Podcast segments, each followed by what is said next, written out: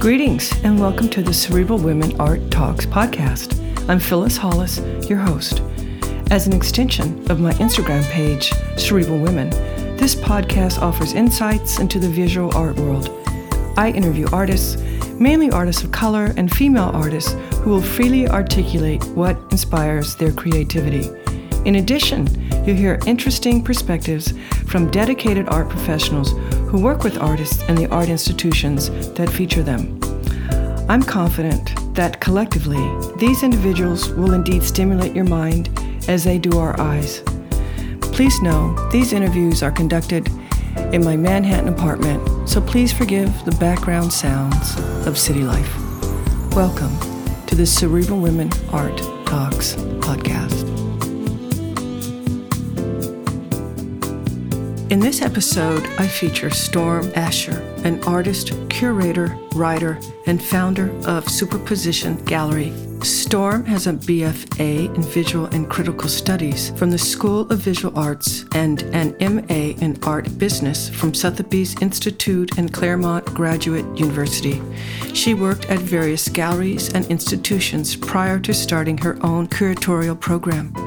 In 2018, Storm founded Superposition Gallery as a nomadic gallery and curatorial platform with a mission to subvert gentrification tactics used in urban development through art galleries. Storm is a Forbes 30 Under 30 2022 Art and Style honoree and was named in the new generation of black women gallerists by Artsy. She is curator for the Eastville Museum in Sag Harbor, Phillips, New York, Phillips, Los Angeles, and is slated to curate Oolite Residency's annual Miami Art Basel show in 2023.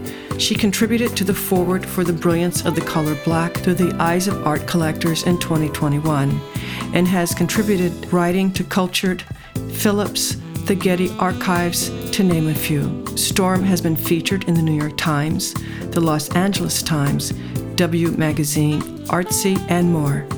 Enjoy this episode featuring Storm Ascher and visit cerebralwomen.com for her expanded bio. Thank you.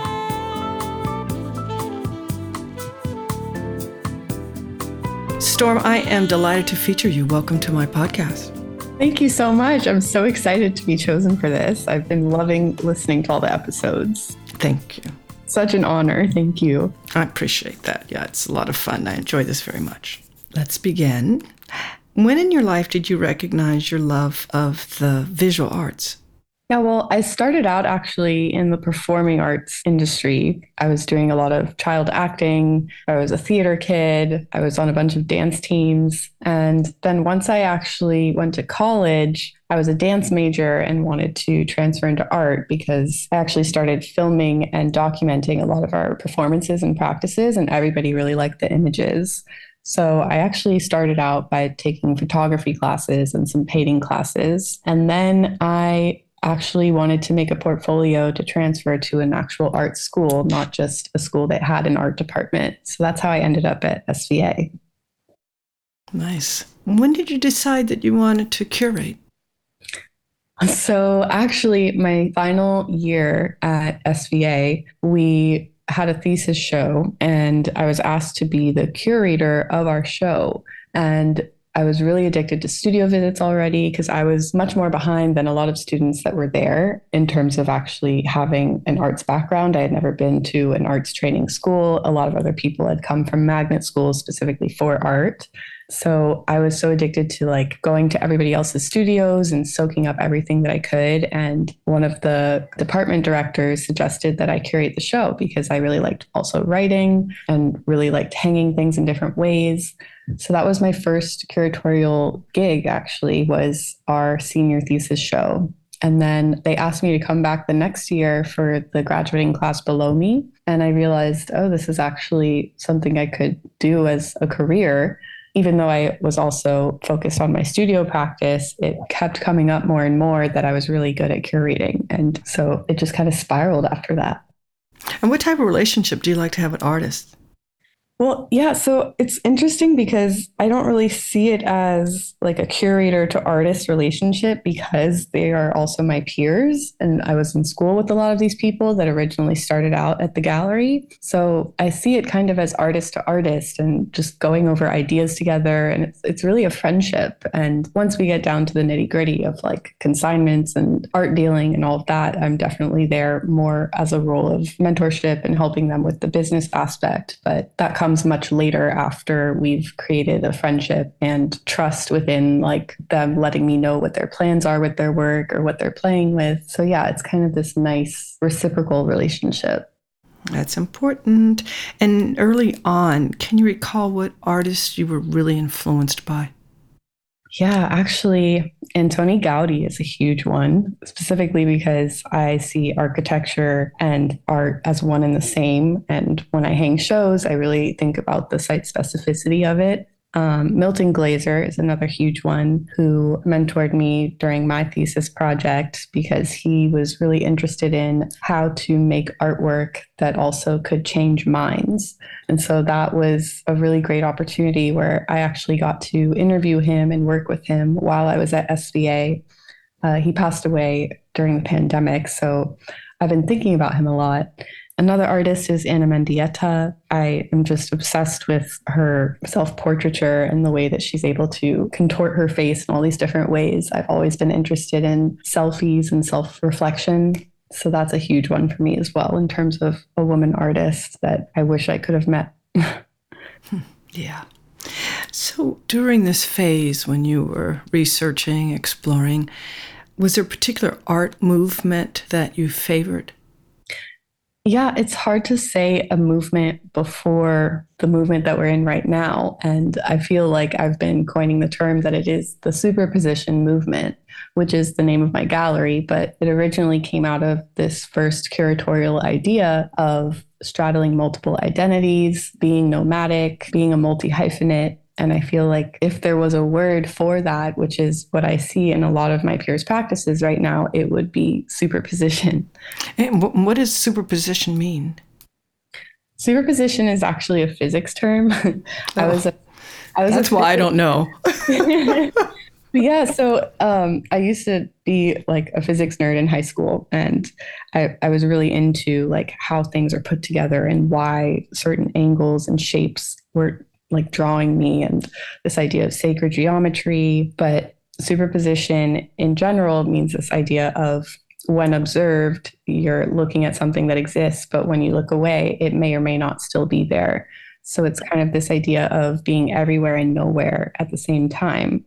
And so that really plays into the gallery, which is like because we're popping up in different spaces and we don't have this brick and mortar permanent space, but also because there's a superposition of the artists that I work with and all the different media that they are attracted to, and they're not being pigeonholed into one box.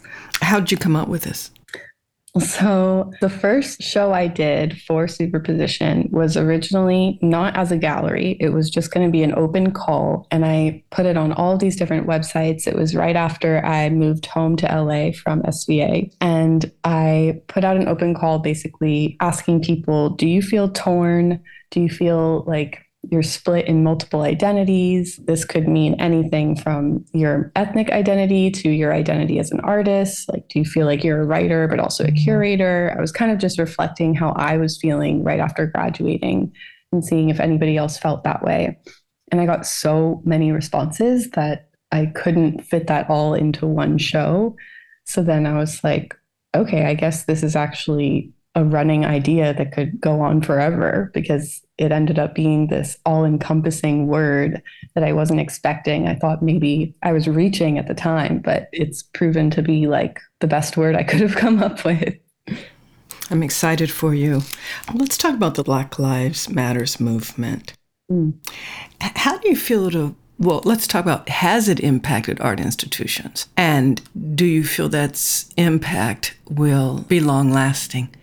I definitely feel like there's already a change that I've seen in multiple institutions. I mean, the Black Art Fund at Perez Art Museum in Miami, the Hammer Museum is doing this whole focus on Bob Thompson, who really deserved recognition a long time ago. I definitely see a lot of solo shows now that are specifically to one Black artist. And in LA, I mean, in the 70s, LACMA was the first institution to put David Hammons, Charles White, and Timothy Washington in a show as like a triple presentation of what is black art. And it's so funny to me that that was such a rare thing when now we're seeing that everywhere. And i think it's beautiful. And i'm hoping that it's a lasting thing because i think the black arts movement has this energy around it that was so fueled by the desperation of the pandemic and obviously the george floyd and all of the shootings that happened. But the movement itself even though there's a lot of news and like a lot of different hype about this.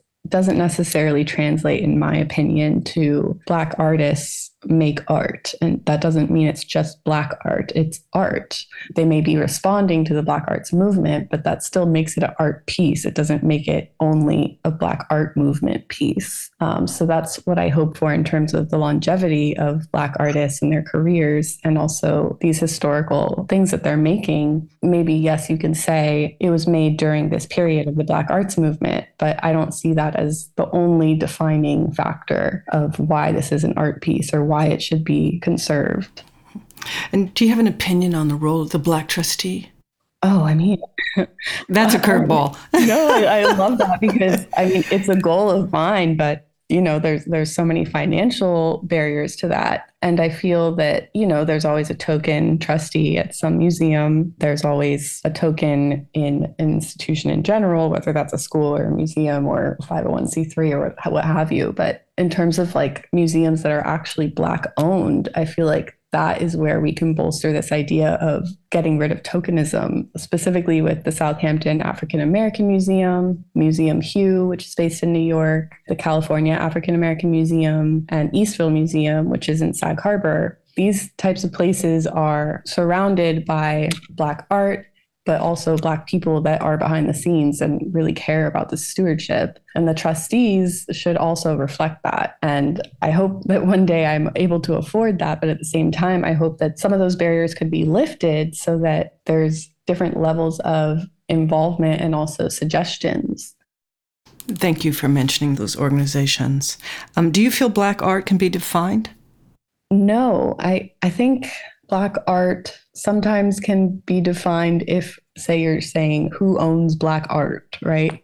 We I, I did a show in 2019 in Miami with Zeal Co-op, which is a Black organization, and the title was "Who Owns Black Art?" question mark, which was like such a statement in question of like, okay, nobody owns anything. Like the term Black art, nobody can own that.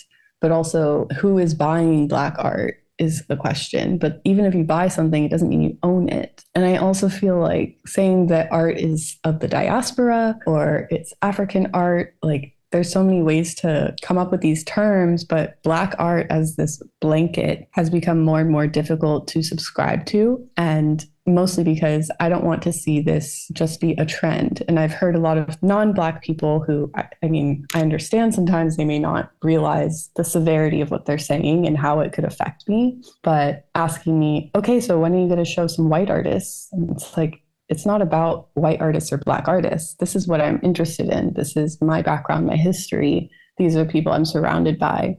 If it happens to be Black, it's Black happens to be indigenous, it's indigenous. So, yeah, it's very earth shattering to have people just be like, oh, well, Black art's a trend.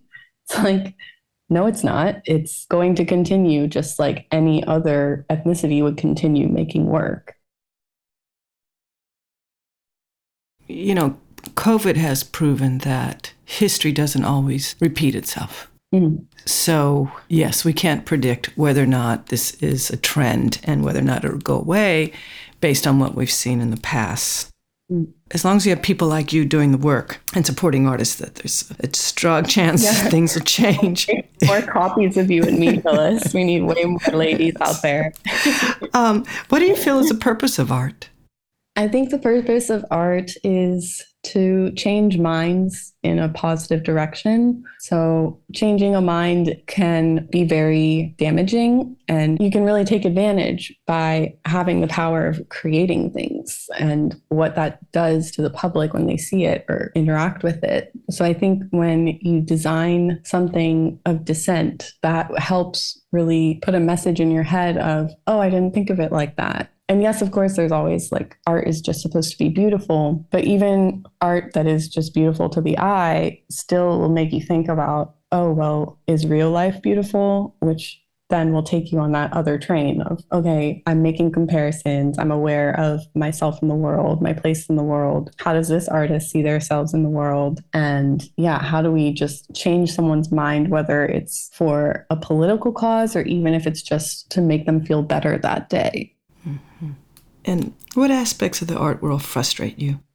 Hmm. Um, I would say because I am the embodiment of that multi hyphenate personality that I was talking about, it's definitely frustrating to constantly be asked, So, are you a writer? Oh, so you're a gallerist? Oh, but you're an artist? Oh, but you're a curator? Like, pick one. And I don't want to pick one. I'm not going to pick one. I just think it's so silly that people are still thinking like that, especially because every single colleague of mine dabbles in all of these pots by now. So I think that's very antiquated. Another thing that really frustrates me is the gentrification that takes place when arts districts are created by city developers and galleries that pop up in different cities that used to be for more low income communities. And that's why a gallery would be able to afford having a space there, right? But next thing you know, a $7 blue bottle coffee shop pops up, and then there's a Kith across the street, and all the artist studios that were on that block are being pricing out the artists. So that's something that is part of Superposition's mission statement and why we are a nomadic gallery is because we don't want to contribute to that. And I think it's really important for gallerists to understand that they are part of a community. If they are posting up a brick and mortar space there, they have to interact with these people. They have to take note from what the community wants to see and what, what artists are there that are being pushed out. How could they potentially give resources so that they can stay? And if they're not doing that, then they should leave. And this idea, this position you have, do you know of other galleries similar to yours that have this same ambition, the same focus, the same mission? I've seen a few places, um, a few entities pop up recently that I think are great. Like maybe they'll have a sublease or they collaborate with other galleries to have a showing in a state that they may not have as much of a market in. Danny Baez, who founded Regular Normal, he's also nomadic in that way. I think his program's awesome. OT projects in Los Angeles, they opened an aux space, like an auxiliary space next door to their gallery. So we actually used their space last year for a solo show for Jessica Taylor Bellamy. And it was such an awesome way to be able to come home to LA where we founded our gallery and be next door to another gallery that understands what our mission statement is. And they kind of created this to be able to collaborate with us. So I think more gallerists are understanding this collaborative model and using and sharing space so that the footprint isn't as high. Change is good. Change is good. Yeah. yeah. You got to change up how you do things. So, what are you excited about right now? Oh, well, right now, I'm currently in LA waiting for a bunch of artwork to be delivered because I am opening a show on January 19th called A Love Letter to LA. And there's going to be over 24 artists in the show, mostly LA based artists. And it's a really special iteration of Borrowed Space this time because we are collaborating with UBS. We are collaborating with Orange Barrel Media, which is a public art billboard project, which is going to be up on the Hollywood Boulevard Walk of Fame. And then the space that we're using is Phillips Auction House's new gallery. They just opened their first outpost on the West Coast. And I was doing hard hat tours with them for the past year or so because I used to live very close to where their new space is. And they invited me to do a show there. And we've, we've done some stuff with them in the past at the Eastville Museum, which they've sponsored, and also um, the House of Crowns show in New York at their Park Avenue space. That this space is so cool because it's so site specific to LA. It's like right off of Santa Monica. And I think Hauser and Wirth is opening up across the street. But it's specifically really important because this is their first show introducing their gallery to LA, while it's also our homecoming show